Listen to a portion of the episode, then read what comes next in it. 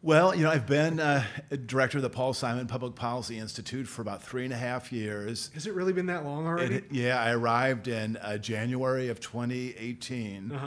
Uh, time has passed quickly, and of course, life has changed, and we've had different iterations of what normal is. Um, but it's, uh, and, and I guess I came to the job. Um, uh, not certain what it was going to be. I was a reporter for my entire career for Uh-huh. 25 plus years. Um, I was a congressional reporter in D.C.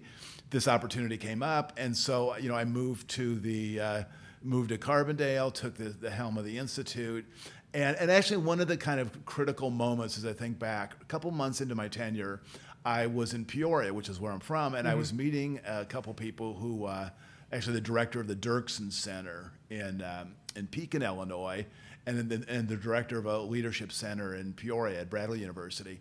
And I was talking to him. I said, "So, like, what is the secret of running a public policy institute, particularly one affiliated with the university?" And they one one thing they said is to avoid mission drift. And I pressed them a little bit, and they said, "You know, for a- for a, a policy institute affiliated with the university." there's a real uh, danger that um, lots of things come on the university's horizon. They have mm-hmm. no idea what to do with it, so they say, let's give it to the Policy Institute. Mm-hmm. And before too long, you just become this almost blob of unconnected projects. Mm-hmm. And you can run off in a million different directions and get confused and not really have much influence in any realm. So, the, the thing that these gentlemen told me, and I think has really tr- proved true for me, is when you have a relatively small staff, um, you need to have a basic agenda which you understand, which you mm-hmm. focus on. It allows you to organize your day, your week, your month. It gives you a reason. I mean, I, I am open to all ideas, but this gives me a, a kind of a, a filtering context mm-hmm. to decide what things that people bring to me are worth pursuing or that I have time to pursue. Yeah. No, I mean, time to pursue. Man, it's almost like you polished that one off and threw it right in for the 78th iteration of the WTF Carbondale podcast, where we talk to interesting people about their interesting lives. And sorry, 79th. Read the screen again correctly, Nathan. The WTF Carbondale podcast, where we interview interesting people about their interesting lives and tie it all back to this little old place we call home, Carbondale, Illinois. And a person who now is calling Carbondale home, John Shaw, director of the Paul Simon Public Policy Institute. Thanks for the time, man. Sorry, that was a really sloppy break in, but I'm going to run with it. No worries. Um, but no, so like like just keeping keeping on track, having having that mission, but also finding the interesting little ways to just kind of like find the additional projects and what's acceptable and what's not kind of along the way too. Yeah, and I mean, actually, you know, as, as you might expect, I mean, the, the pandemic provides a classic example Yeah. because we, uh, you know, we had a full schedule plan for the spring of 2020. COVID came. We knew we had to, you know, end in-person events for the foreseeable future. Then we tried to figure out, okay, so what do we do? You know, how do we keep alive? And we, uh, none of us on the staff really was that familiar with Zoom, but we decided, you know, let's let's see how this technology might work. And we decided to create a series called Understanding Our New World, in which we would talk to interesting people about just this this world that was unfolding in front of us. And our first uh, uh, guest was David Kennedy, who's a Pulitzer Prize winning historian from Stanford. And he was wonderfully interesting. We had a technological glitch, which we had to you know, rescue ourselves from. And then the next person we had was someone that I had known from a past, um, a diplomat in Sweden from Stockholm who was who had been once the, the number two person at the UN. He had been Sweden's foreign minister, ambassador to U.S. So we had a couple really. Then we had the president of Knox College, and so we had.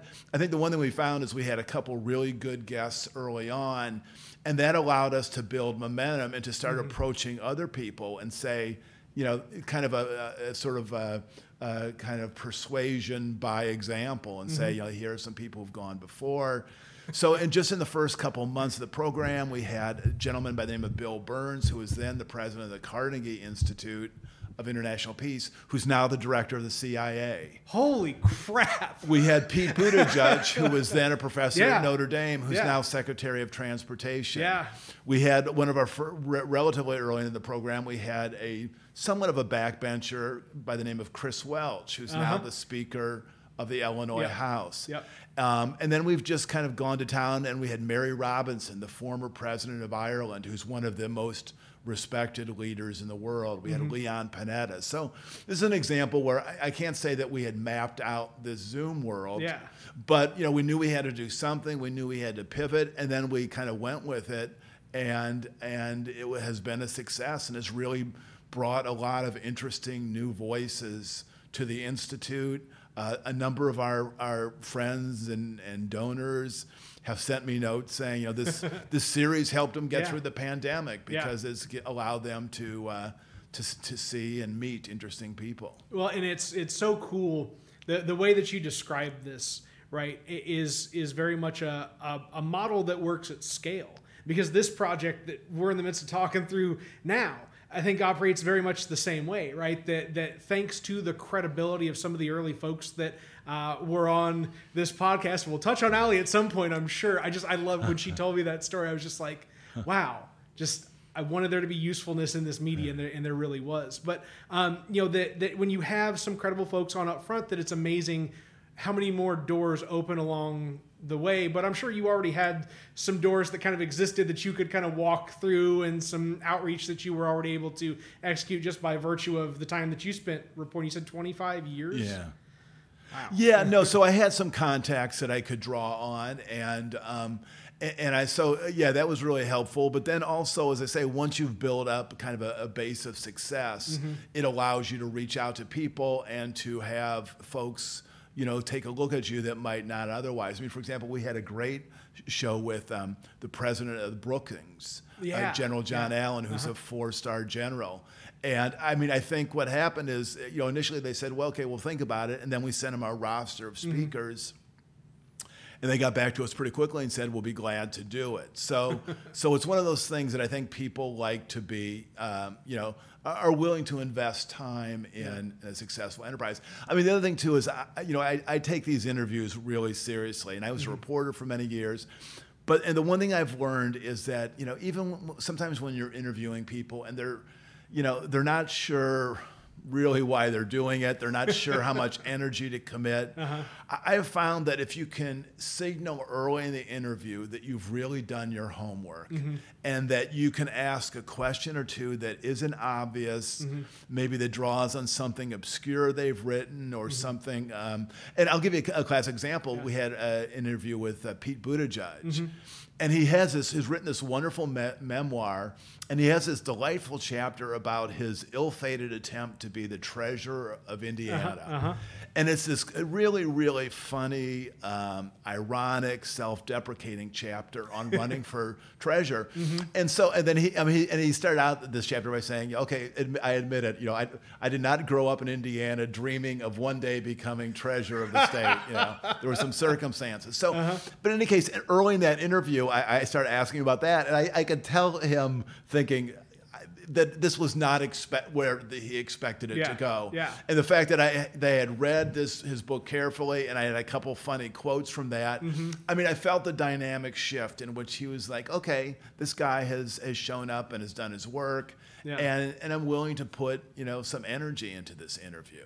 Um, so that's that. I mean, that's one of the things that I that's been reinforced in this project. I, I, it's and it's I just I'm really taken aback by this, John, because this isn't where I expected to jump off into the waters on and feel like just a, a particular level of camaraderie around that concept because of what what you've been doing and, and what we're doing here now. Just because I it's cool to have your work validated a little bit by listening to somebody talk about something at a grander scale that I can't even comprehend at this moment right now, just with you know local people in place. But again, it's the same. It's the same execution. It's the same functionality. Bring something to the table that's not just the same. You know, uh, milk toast, whatever for folks. Like, give them a reason to want to be there and to talk to you. Yeah, and actually, I learned this when I was a reporter in D.C. I had an interview with this guy who was um, who's head of a, a big not NGO, and uh, so and he his name is Gareth Evans. He was uh, had been Australia's foreign minister, and I went into this interview, and I could t- as, as soon as uh, it began, I could tell that he his his head was, why am I doing this? What's going on? I mean, and he had a you know this ridiculously packed schedule, and someone had someone had put this into his schedule, and I could see him just sort of thinking, why am I you know doing this? And I had remembered in something I had read that he had he had talked about two or the three of his his all time favorite books, and they were sort of obscure books. Um, and there was some little opening where I was able to say, but I remember you said that like this book that uh, William Shawcross wrote on Henry Kissinger was your all-time favorite book. And I could see the whole interview turn on that moment. It was this sort of sense like, how does he know that? You know? And, and and I think that I think really at whatever level you engage people, when you have done the homework and know about their history Mm-hmm. and their background, they feel like you have invested in the interview, that Yeah. you've taken time to learn who they are. And people, and I'm sure you found this too, they like to talk about themselves. Yeah.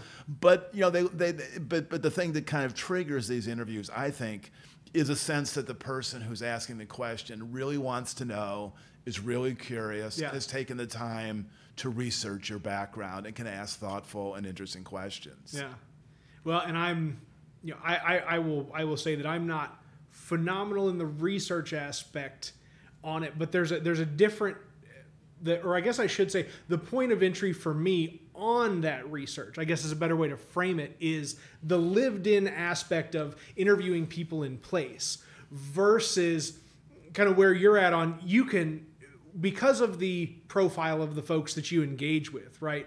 That there is something out there for you to go grab and, and consume about them and then turn that into that interesting interaction because I would imagine that a lot of these folks put out so much in the public eye that whatever they put out 5 10 15 heck you know years ago let alone two years ago right may just be a fleeting memory and then when you jog that for them they go oh wow whoa huh Yeah. Well, I mean, even in a, a recent example, we had a wonderful mayor uh, interview with Mayor Stephens, Yeah. Will Stephens. And, and the thing is, you know, and I had read about him a lot and, and, and was familiar with his background and all. But I spent the time, I, I was on, on the, uh, the, the Murphysboro's um, website and I saw that they had this strategic plan that they had mm-hmm. published a couple years earlier. And it was like 90 pages or so. And I printed it out and I read it pretty carefully. And not every word, but most of it. And so, and, and, and there was just, I mean, how they did it, how they conducted the survey, the comments. I mean, that gave me an entry into some conversations about him, mm-hmm. how he plans, how he works as mayor, the community. So, so I, I think it is just finding, you know, play, ways that people, you know, finding the things that interest people, Yeah. and just, you know, kind of focusing your your questions into that direction. Nice. Well, focusing questions in a particular direction on, on this, I, my, you know, really, really cornerstone question of the podcast for folks is always, what drew you to Carbondale? There's any number of things from, oh well, you know, I've just always grown up here. To oh well, it was college, but yours is a really I would imagine interesting story and just what drew you to this place. Again, I, I've already forgotten the words that you used prior to the podcast again, but it was just it was alluring. Fortuitous was There the word. Yeah. well, so I mean, I'm from Peoria, so Uh-huh. I grew up in. Uh, I'm an Illinoisan. I grew up uh, in Peoria. I went to college in Galesburg, Knox College. My first couple jobs were in Springfield. Uh-huh. Then I traveled overseas and went to Washington. Um, but then, so this must have been five, six, seven years ago. I wrote a book on JFK called Uh-huh. JFK in the Senate. Um, and as it happens, I forget exactly what the year is, but I was giving a talk at the Edward Kennedy Institute in Boston about JFK in the Senate to a group of archivists and librarians. As it turned out, Walter Ray, who works at the Morris Library in, uh, on campus at SIU, was in the audience. And I was introduced from Peoria, so he came up to me afterwards and said, Hey, you know, I'm from Carbondale, work at SIU. So we had a nice chat. Yeah. Then that night at the con, the, the, the people from the conference, where again we're in Boston, went out to dinner. My wife Mindy joined us. So Walter and Mindy and I walked to the restaurant and we're talking and telling Illinois stories and that sort of thing. so Walter and I exchanged emails, and uh, you know when you know exchanged, if, you know, great to meet you. you type of emails. And then, sort of out of the blue, must have been six months later, he sent a short note said the Paul Simon Public Policy Institute is looking for a new director. Yeah. And I'm like, okay. And I, you know, I knew a bit of the. I had covered Paul Simon mm-hmm. as a reporter. I mm-hmm. knew of the institute, um, but I, but but I had been a reporter, and I had never really, you know, I had not directed a public policy institute. So my first, you know, my first instincts was, you know, very interesting, but you know, I don't think this is quite right. Yeah. So I, I sent that note, and then he found it back, and he said, "Yeah, I think you really ought to take a look at it." And I said, "Okay, let me think about it." And then he said, "I'm about ready to nominate you." So I said, "Okay." so, so I mean, that was, and, and then, but the one thing that I've learned, and I, t- I tell this to my students, is so once I decided to apply, mm-hmm. you know, you decide either you do it right or you don't, and it's like, mm-hmm. okay, if I'm going to apply to this, you know, I need to, to, to I need to take this seriously. Yeah. And uh, so I spent, I, I had just recently read a book on Paul Simon as it happened. So I, I, I had a good back, a good steeping in his, uh, a good grasp of his, his history. But spent a fair amount of time on the Institute's website, was able to, to kind of assemble the history, the programs. And I spent, I'm sure, a good solid I mean, a good solid. I mean, I spent, uh, I wrote my cover letter over the course of two or three weeks. Yeah. But it was, I mean, I spent a lot of time on it. I had my wife, Mindy, Mm-hmm. who is my best and toughest editor, read through it. And, um, and I had some other friends who I, whose judgment I respect, you know. Mm-hmm. And I laid out an agenda. I mean, it was basically laying out an agenda. Yeah. And to perhaps even to my own surprise, that agenda has largely held since you know going through the interview process. Yeah. It was a long interview process, um, and then I arrived. I was the job was offered in November of 2017, and I started in January of 2018. Um, so that's how I ended up here. I mean, it was just I mean, literally me- meeting someone at a conference in Boston about a book I'd written about JFK, and that led to a series of connections that led to to this job. So. Almost serendipitous. Yeah, We're- that's how I felt. One, yeah, but that's serendipitous as that- well. that's how I felt. Oh my gosh! Did, so, all right. So that's that in and of itself is a, is is its own kind of mean. I'm interested as well in how you and Mindy met because are you you both have that news background? Well, we met on the radio. How was that for a, a typical romance? I was a reporter in D.C. and I worked. Um, uh, you know, I was covering Congress, uh-huh. and I had arranged through some twists and turns to do this weekly segment for a public broadcasting station in Los Angeles. Mm-hmm. The largest one in Southern California. Mindy at the time was living in Los Angeles and she was a producer. Yeah. So she was, and also she was a weekend anchor. Well, twists and turns as it happened. So I, I- did had my Monday morning special, my, Monday mornings show, and the guy who usually interviewed me was uh, going to be off. So Mindy was the guest interviewer. so we had this wonderful conversation before. You know, I had a nice connection, had a great interview, and it was like, okay, you know, we were both single at the Yeah. time, and. Uh, so we had some, uh, you know, we, that we had mostly kind of a professional relationship for about a year. Then, just fortuitously, I was in Los Angeles and um, bumped in, met her at a party. Yeah. And like we, we had talked on the radio, you know, on the radio, and we had emails, but we never actually had met. Uh-huh. So then that began a year and a half long distance courtship, and then she moved to Washington. Wow. Um, so yeah, we joked that we met on the radio. So. That's different than so many other folks' lives of meeting online these days. That's right, Well, yeah. We we went analog in the whole thing. That's right. Yeah. I mean, that's quite a jump too. I mean, had had Mindy, I mean, before coming here, I mean, you obviously growing up in Peoria had some context of what a cornfield felt like to drive through, right? well, so Mindy, before moving here, she had she was born in Los Angeles. Uh-huh. She grew up in Philadelphia. Um, she lived in New York City for a decade. Yeah.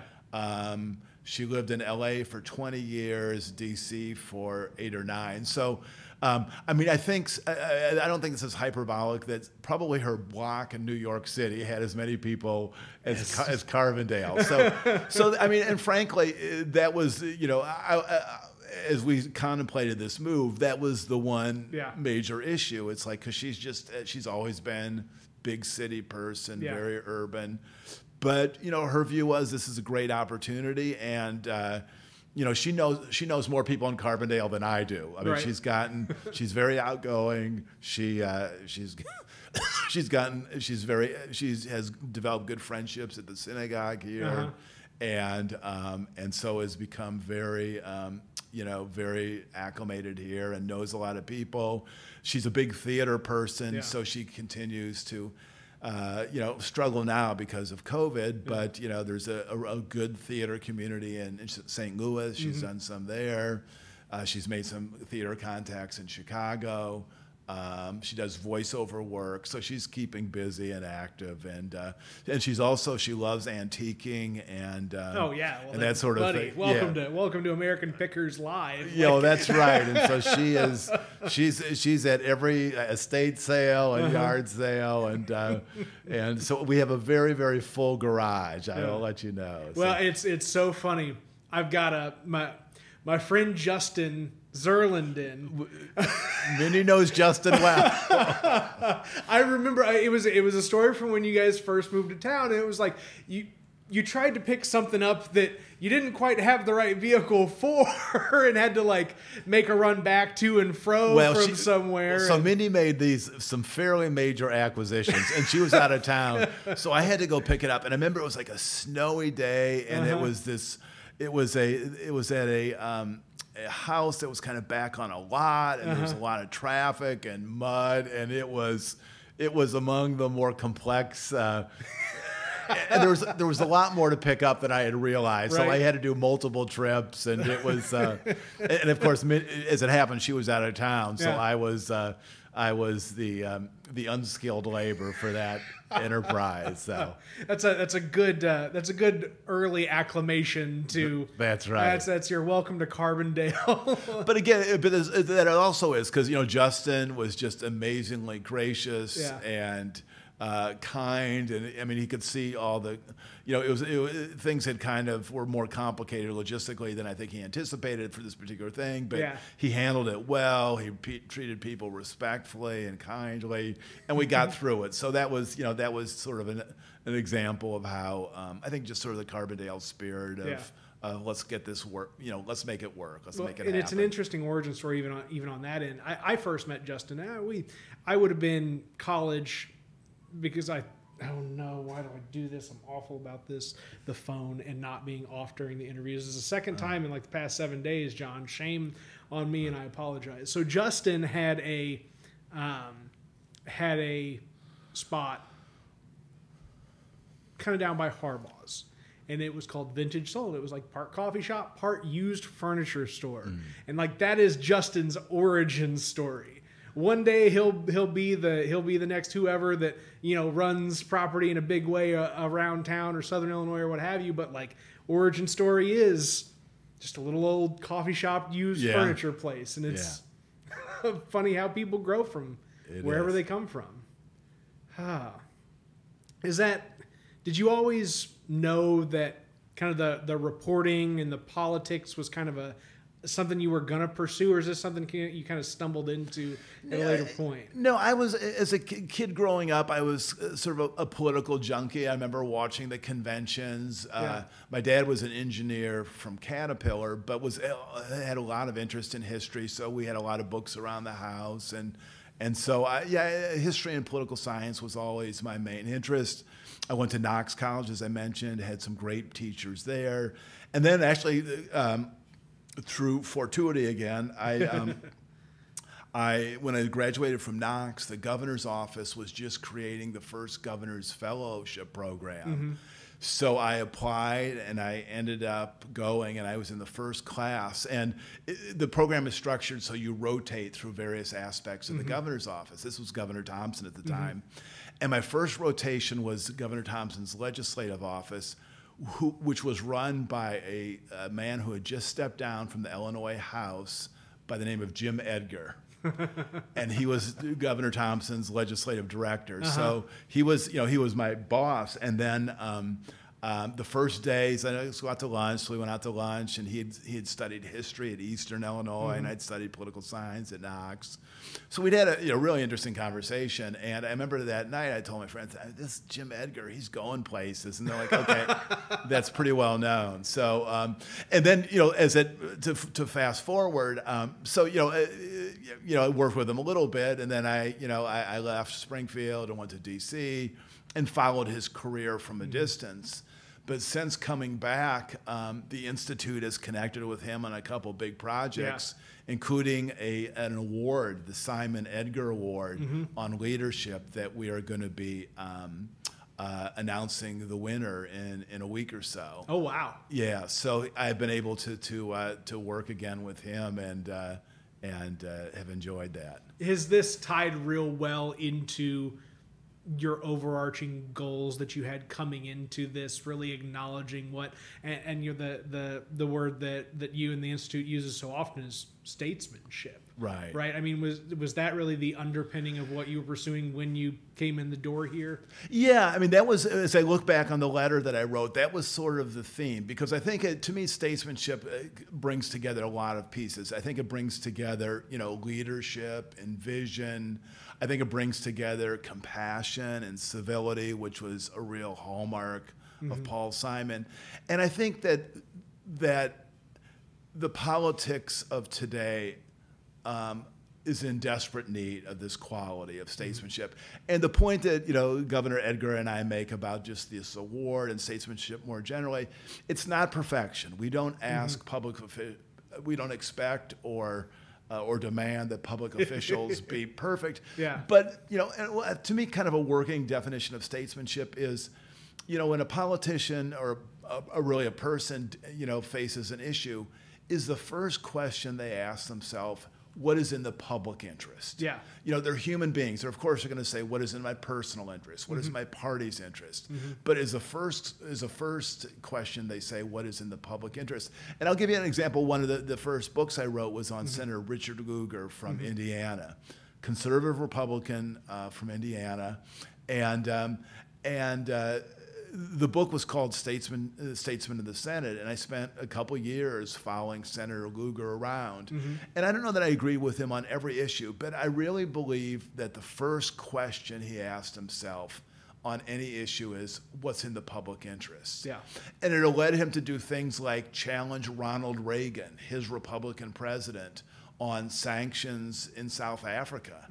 And, you know, 20 years later, it led him to work with Barack Obama, a Democratic president, on a, uh, an arms deal with, with Russia. I mean, the, his overriding uh, concern is what was in the public interest. And I think that's what I think is so um, so critical to bring that back to public life. And it's it, it's a dangerous way to conduct a career. I mean, it's there are risks to it. You know, you can break from your base. You can anger your your constituents. But but as I you know as we say, much better to have a short career characterized by that than a long career characterized by you know putting your finger to the wind and Yeah. just trying to figure out what it takes to survive the next election. So, to, so for me, that's a quality that I um, that I think is really important. And I mean, one of the really fun things that have happened to me this year, I'm teaching. A, I taught a class at SIU, the honors program, called "Restoring American Statesmanship," and just introducing the students to people like um, Eleanor Roosevelt.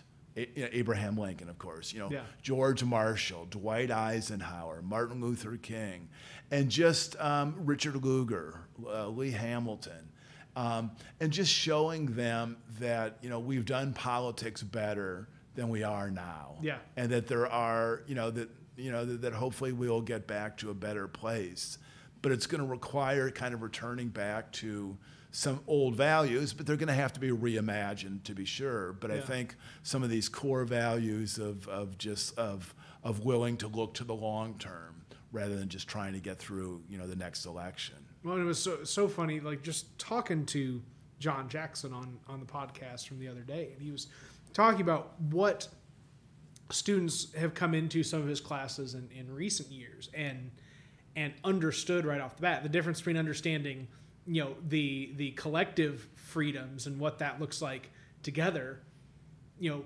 versus individual freedoms, which everybody understands, as he Yeah. said, you know, real well right off the bat.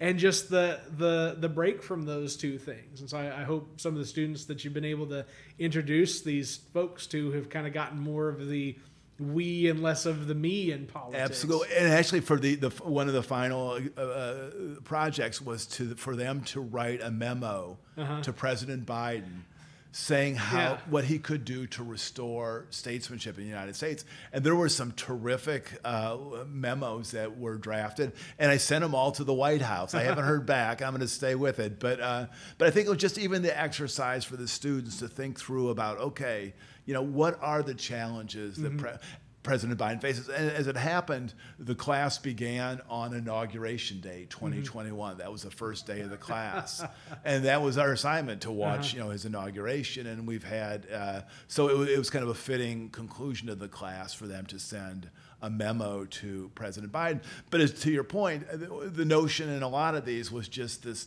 this need to reestablish a sense of community, and we're in this together, rather than you know what's in it for me. Did you ever think that you'd be having this kind of influence over people just entering into the arena? Would this have ever crossed your mind No, before? I mean, not really. And that's, I mean, that's one of the things that when I thought about this job is that, you know, as a reporter, I mean, it's a fun job, you know, mm-hmm. working in the Capitol every day. I mean, it's amazing. I had a desk in the Senate Press Gallery, and, you know, you're walking down the hall, and here's Barack Obama Yeah. or John McCain or Ted Kennedy. Uh, and it's like, oh my God, particularly for a political junkie. Yeah. And I loved every minute of that. Um, but but I also wanted a different challenge, and also this is an opportunity to kind of pass on what I've learned and what I've seen, and and to um, to help kind of at least uh, you know point people in kind of a, a direction that they might want to consider. And actually, in my class, I mean, my final uh, my final. Uh, plea was just read books read biographies you know Yeah. that's so critical to just staying intellectually alive and curious and you, you cannot live any life other than your own except by you know by literature and, Yeah. and reading and biographies and so um, as i you know I, as in my final class i gave them a list of people they should should, should you know some ideas about who they could read about too are, are, are all five of your books biographies? Yeah, and I mean, like the, the my last one was um, it was on. It's called um, Rising Star, Setting Sun, and it's about the transition between Dwight Eisenhower and President Kennedy. So it focuses on a ten week period in which you know the Eisenhower presidency gave way to the Kennedy one, but it's built very strongly on the foundation of of Kennedy and Eisenhower, who are mm-hmm. almost like two Shakespearean opposites. You know, the wise old king, you know, fading from view, and uh-huh. the the rising, dashing crown prince ready to take the crown, mm-hmm. and probably not completely ready for the job, and probably a little bit too scornful of uh-huh. the of the you know the the, the old king. Um, but yeah, I mean that's I guess that's the thing that that interests me a lot is biography and trying to to understand people and to mm-hmm. observe people. And as I tell my students, I mean, this is sort of how you, yeah, it's kind of life's instruction manual when you read mm. biographies, because you know we all face many of the same challenges in terms of personal life and careers and so forth, and you know we all come to forks in the road, and to just see how other people mm. even thought about which which which path to take is really instructive, I think. Is there there there's and I'm I'm at, I'm at a fork in the road now. John, like looking at this, going, okay, there's there's multiple different ways, and I'm really interested in in carrying this. Um, one of them being the uh, the the the story like and when I say story, I'm looking more in kind of this this fictional kind of fantasy or or or like you said, traditional, uh, you know, in in in in a Shakespearean play sort of manner that you look at these stories of of individuals and see them uh, as if they are a a stage play happening in front of you. Only difference is these are very real characters with uh, you know, that are that are played out in a much different way than those that are on stage. That the actors there can take their makeup off, shed their clothes, and it's something different. But here, you're living it day to day. Well, you know, we had one of our, our most recent Zoom events was with this amazing writer, a woman by the name of Candice Millard, Uh-huh. who's written. Um, I think you might even call them sort of action biographies. I mean, the, her first book was about Teddy Roosevelt as a former president taking this trip down an uncharted tributary of the Amazon and almost died and was in this uh, this expedition where there was you know near cannibalism and um, you know illness and death and everything. Um, and she's written another book on James Garfield, and and um, you know this an amazing person he was that was you know tragically you know killed just before. Uh, shortly after he became president, but her, her, her most recent book was, and to the point of kind of life's drama, was um, about Winston Churchill, but picks him up at as 24 he um, is trying to find his way in the world. He goes to the Bo- South Africa to the Boer War to cover the Boer War as a war correspondent.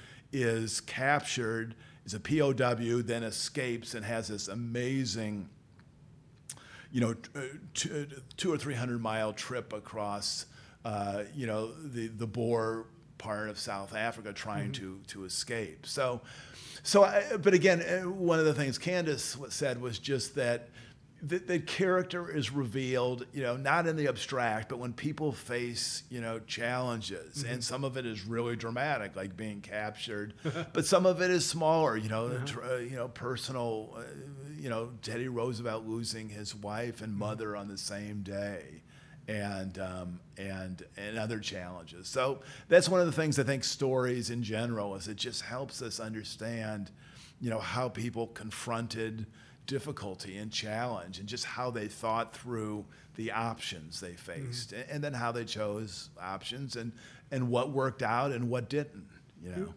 Did that does that mindset of viewing people as still people having to make the everyday decisions, whether you're commander in chief or you know regular Joe at the office, that that person still has to maintain their personal lives, their professional lives in a particular manner. These smaller components is that is that is understanding that something that helped you navigate all of the years on the hill doing the reporting and being around these major figures like that.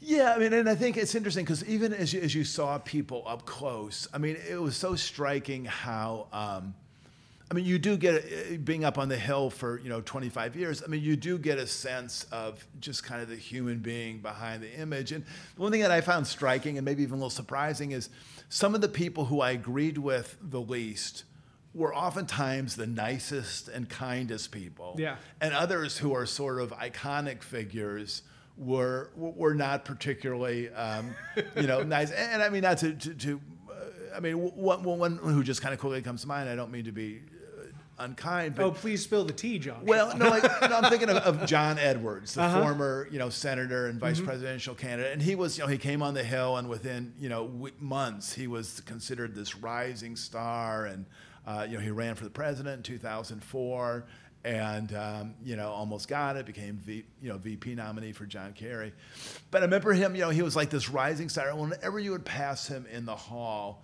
he would always look past you. You know and then there was another i remember like a, connie mack a very very conservative republican from from florida. Um, you know, you'd pass him in the hall and he would sort of walk in on you how you doing? And particularly you know you'd seen you Yeah. around for a while. What's going on? You know what do you got going on this weekend? I mean it was just kind of a, a humanity you Yeah. know and uh, so that's i guess that was the, the, kind of interesting thing is to see some see these political figures up close and now that they became you know super close friends because as a reporter you, you wouldn't want that Yeah. but you do see people you know up close and you get to see i get to appreciate that they you know they face the same decisions we do in day-to-day life and that just helps to bring people more into frame. Like, oh, Yeah. hey, well, what what is a motivator for you? Oh, well, it turns out it's very similar the motivator that is for me, Yeah. right? You know, what is what do I do for my children? How do I have you know a place to sleep at night and, and live and exist. And albeit probably uh, some of these carnal carnal needs are a little bit better met uh, in a when you're in a better financial situation, right? That there's still some core components to it. So no, Yeah. that's that, that's something to be to be appreciated, right? And we, I, I would say from normal people's perspective, people probably think about this all the time. Well, well, are they really just like us? Are these people that make these decisions, or, or you know, or, or you know, even anything from from politicians to you know movie stars to just people that are generally well-known public figures, right? We always question, well, are these people the same as me? And feels like the answer is very. Go ahead. Yeah, I mean, I I think yes. I mean, I do think that they have, you know, they get tired and they have kids and complicated lives and so forth.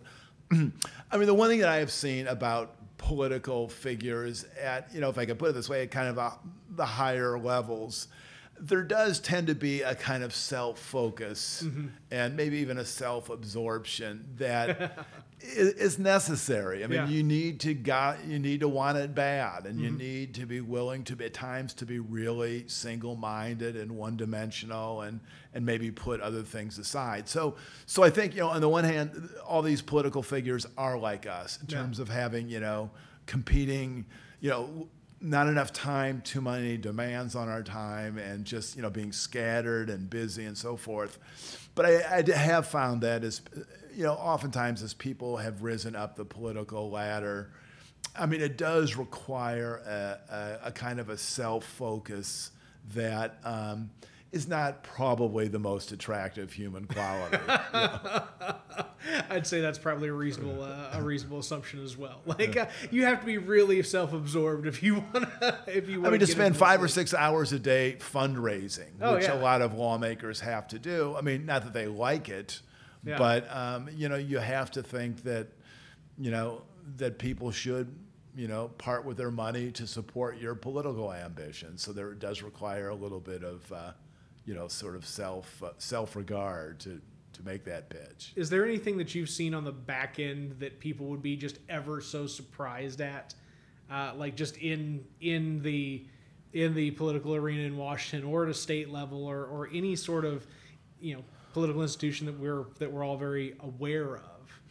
You know, I, I guess uh, the the only thing I th- say is sometimes you just kind of see just the humanity of people that even when they are, you know, uh, kind of exalted people, when you see them, you know, walking down. Well, let me uh, let me give you one image that stays with me.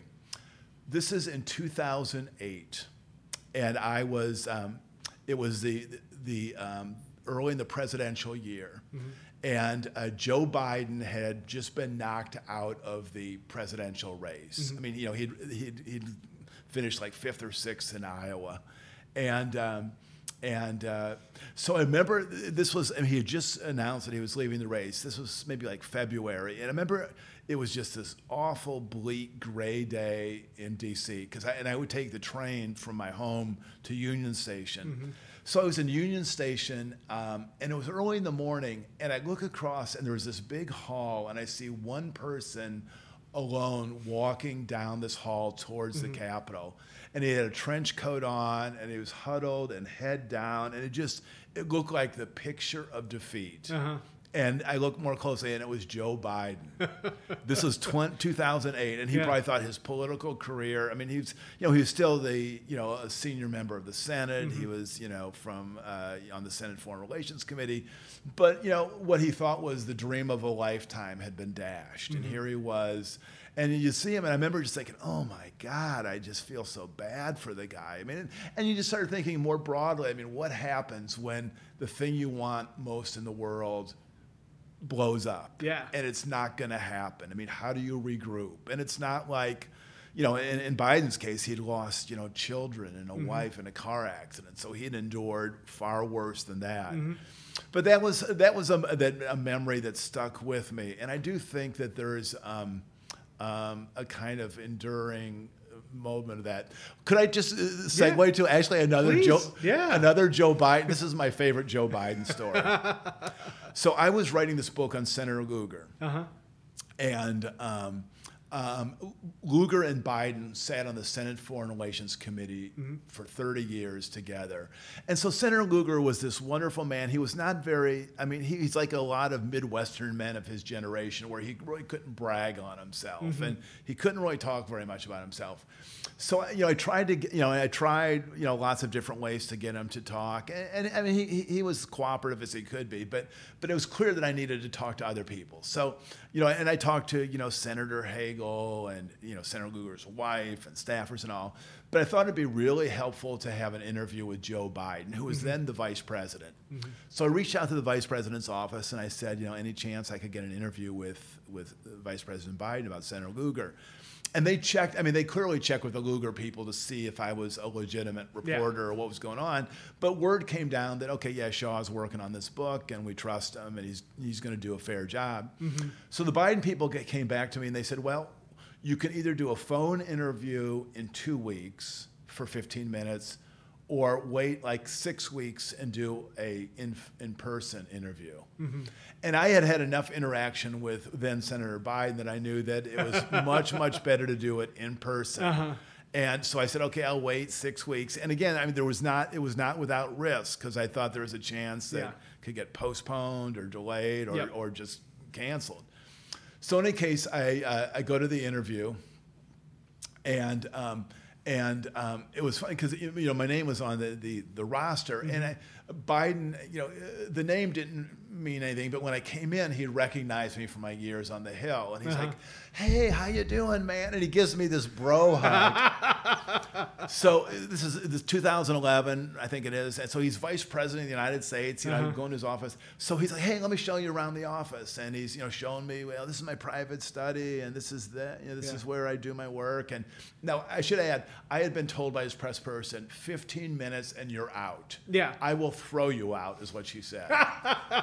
so, um, so, so you know, then you know, I'm, I'm sitting down, and uh, Biden said, um, so we're just settling in. She goes, he, and I, the interview was like at one o'clock. He said, "What'd you have for lunch today?" And I'm like, "Yeah, I couldn't hear my thing." He said, "Hang on a second. So he reaches in his drawer and he throws me a candy bar, like a Snickers bar.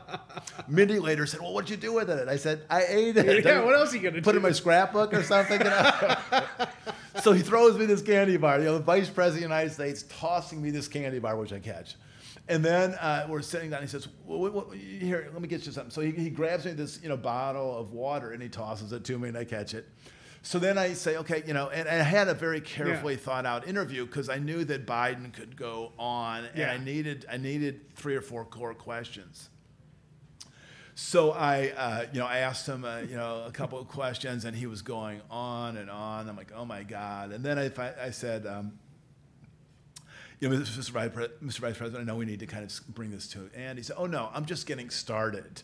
And his press person slumped in her chair, and it's like Joe Biden going to the races, and he was very, and, and he had prepared notes on Yeah. this, so he was really prepared. And but the funny thing too that I remember at a, a couple points, he would just, I had a tape recorder, and he would, I'd ask him a question, and he'd pause. He'd say, "Hang on a second. He'd reach across and he'd turn off the tape recorder. So one time in particular, I said, "Well, tell me about Senator Lugar's relationship with Mitch McConnell." and he looks at me and he reaches across and he turns off the tape recorder. He says, "Mitch McConnell," and he goes to town on Mitch McConnell. And then, you know, seven or eight minutes later, and I can I don't feel at liberty to say what he said, but you know, he turns it back on. He said, "Senator McConnell can be a difficult senator to work with." Um, and so he, he, he continues to go forward. And then finally, I mean, we are well past the hour point, and I can hear, you know, some commotion in the outer office. And about six people walk in and they say, uh, Mr. Vice President, President Obama um, is scheduled to meet with you in one minute.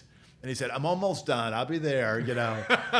so, um, and then he, I think he was just a way of showing that, you know, he was, you know, he was not going to just, you know, that he had his own schedule that he was Yeah. going to finish. So, but, but I mean, the bottom line too was that he gave, he gave me some really perceptive, thoughtful, Yeah. um, assessments of Lugar, which were very positive, but also some criticisms that were respectful, but also, um, you know, kind of pointed to some parts of Lugar's uh, record that Biden thought, you know, were worth considering. So the story of how you get to the story is in and of itself a great story. and it's so like you're you're sitting here you're, and you're talking about Joe Biden and, and the connection to Barack Obama. And I'm, the things that are firing off in the back of my head are everybody in Illinois has a Barack Obama story. Yeah. Right. If you're if you've been around in politics at some point in time since you know 2000, give or take, you got a Barack Obama story out there, and just how really small this world can Well, can I tell you my favorite yeah, one? absolutely. Well, this is- no, John. You can't tell me any more Okay. great stories. This No. is actually not my story, but a good friend of mine who um, was um, worked for George Ryan, Uh-huh. And so he was working. He was working for George Ryan, who was then the governor, and he was working with Barack Obama, who was then the chair of the Joint Committee on Administrative Rules. This Mm-hmm. really, really arcane technical realm. So my buddy, his name is Eric, um, had been dealing with State Senator Obama for months, assembling this intricate package of rules, rule adjustments. They had reached an agreement, and my friend had to go back to Governor Ryan and make sure that he would sign off on it. And he'd been, you know, briefing him all along, and Ryan said, "Yeah, yeah, yeah, let's go." At the last minute, someone got to Ryan and said, "Stop this package." yeah. So my buddy then had to go to Barack Obama, State Senator Obama, and say Uh-huh. the months and months of arcane, difficult work Mm-hmm. they had, had done were for naught. Yeah. So he says he'll never. I mean, he kind of gathered himself and he goes into his office and and Obama says, "So Eric, are we ready to go?" And he said, "Senator, I have some bad news. Um, the governor has decided to go in a different direction."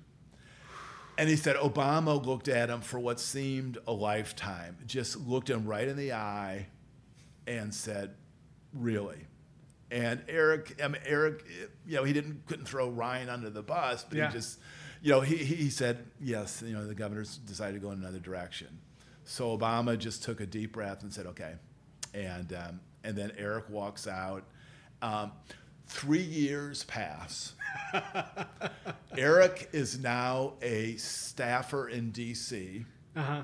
Barack Obama is this phenom senator. And there is a hearing of the Senate Foreign Relations Committee, and Eric just happens to go in the room, and he sees Obama off on the side. You know, Uh-huh. doing, there's a, there's been a break in the action, so uh, he sees Obama. You know, this is like one of the few times he didn't have an entourage or staffers.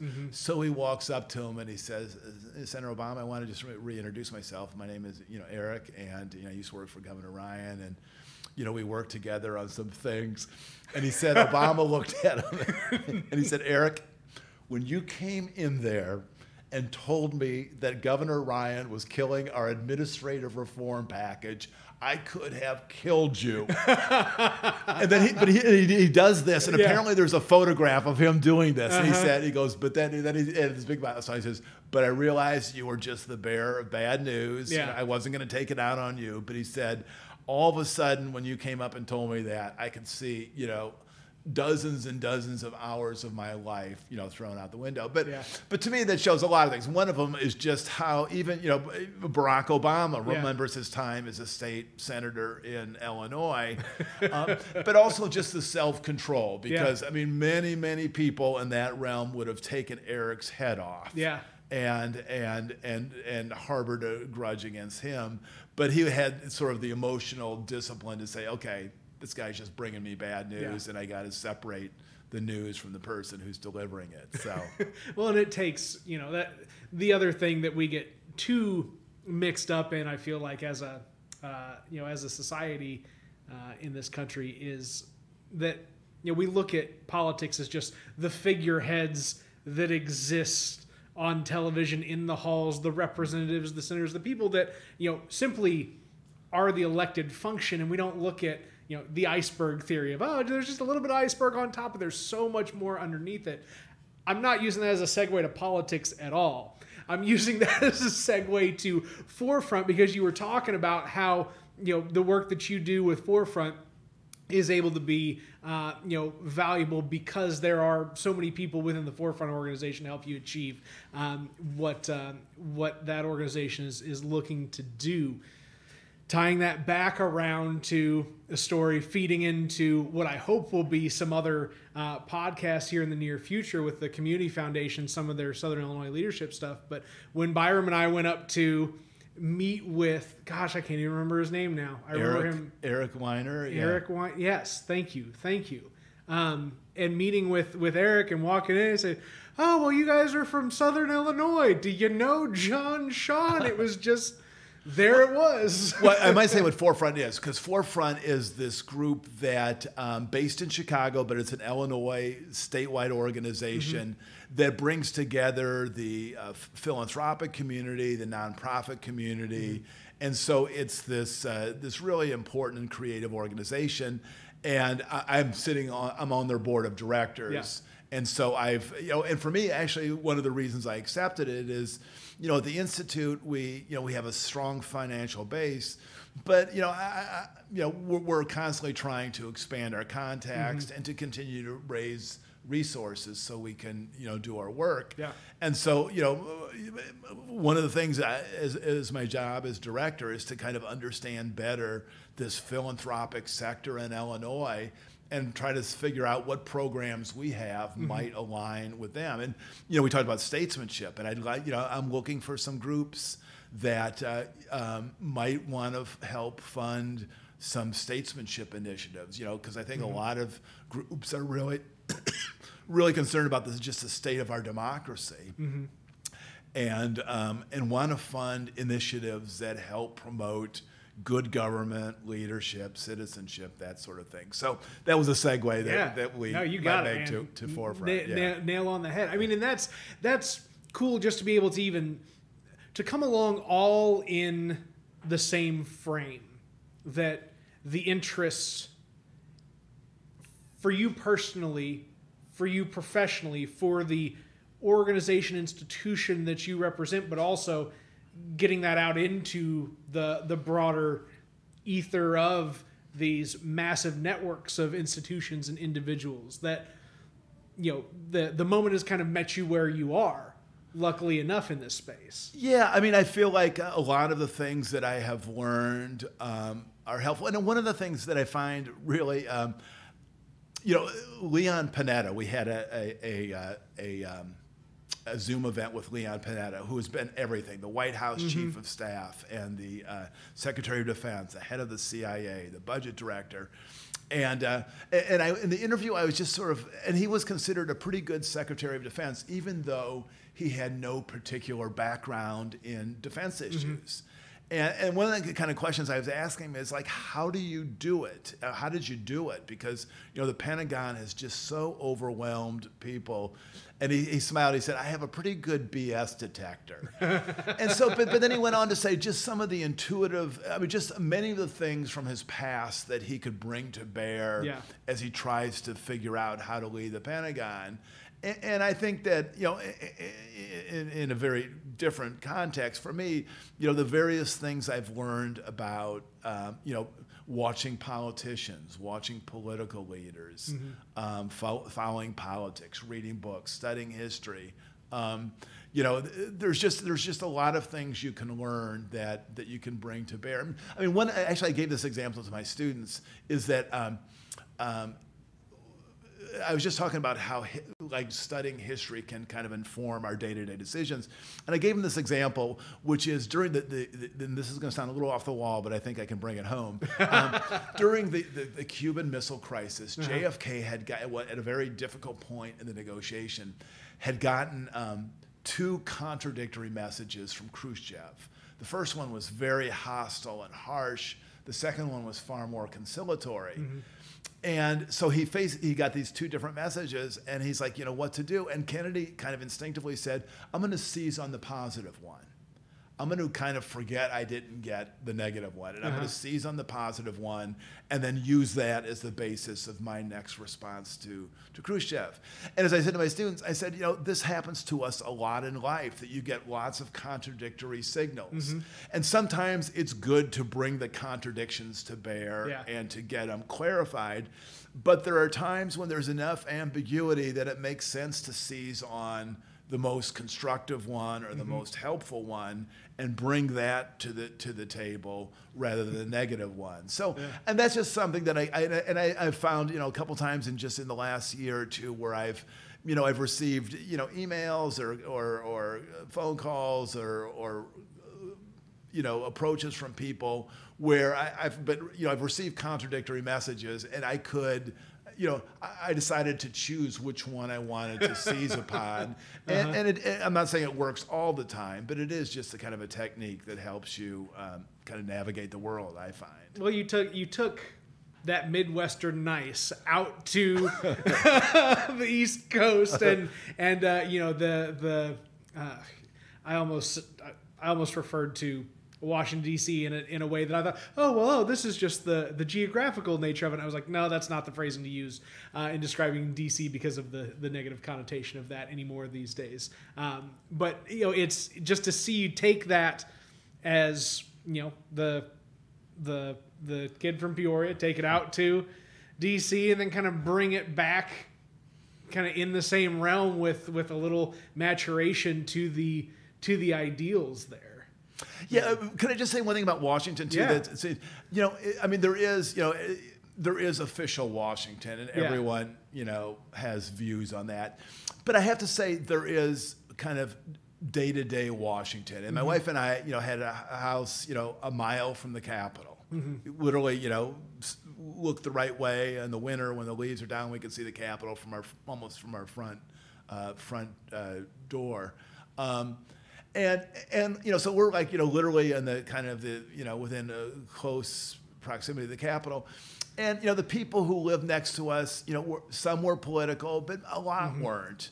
And you know, they, you know, we, everyone sat out on their porch at nights, and you know, we, we decorated our house on Halloween's and sat out there and gave kids, you know, food, you know, trick or treats to the kids. So, so I mean, in day to day life, I mean, the, Washington is a really good city. Yeah. I mean, it's interesting, it's livable, great culture, great theater, great art, um, interesting people. So it's, um, you know, it, I think people here, you know, when I say, when they say, "Did you like Washington?" I'm like, you know, I did, and I think they're like, you know, how could that be? But most of the city is not Yeah. what the image is. Well, you there's know? what there's what you're known for, and there's what you really are. Yeah. and those are two very different That's right. things.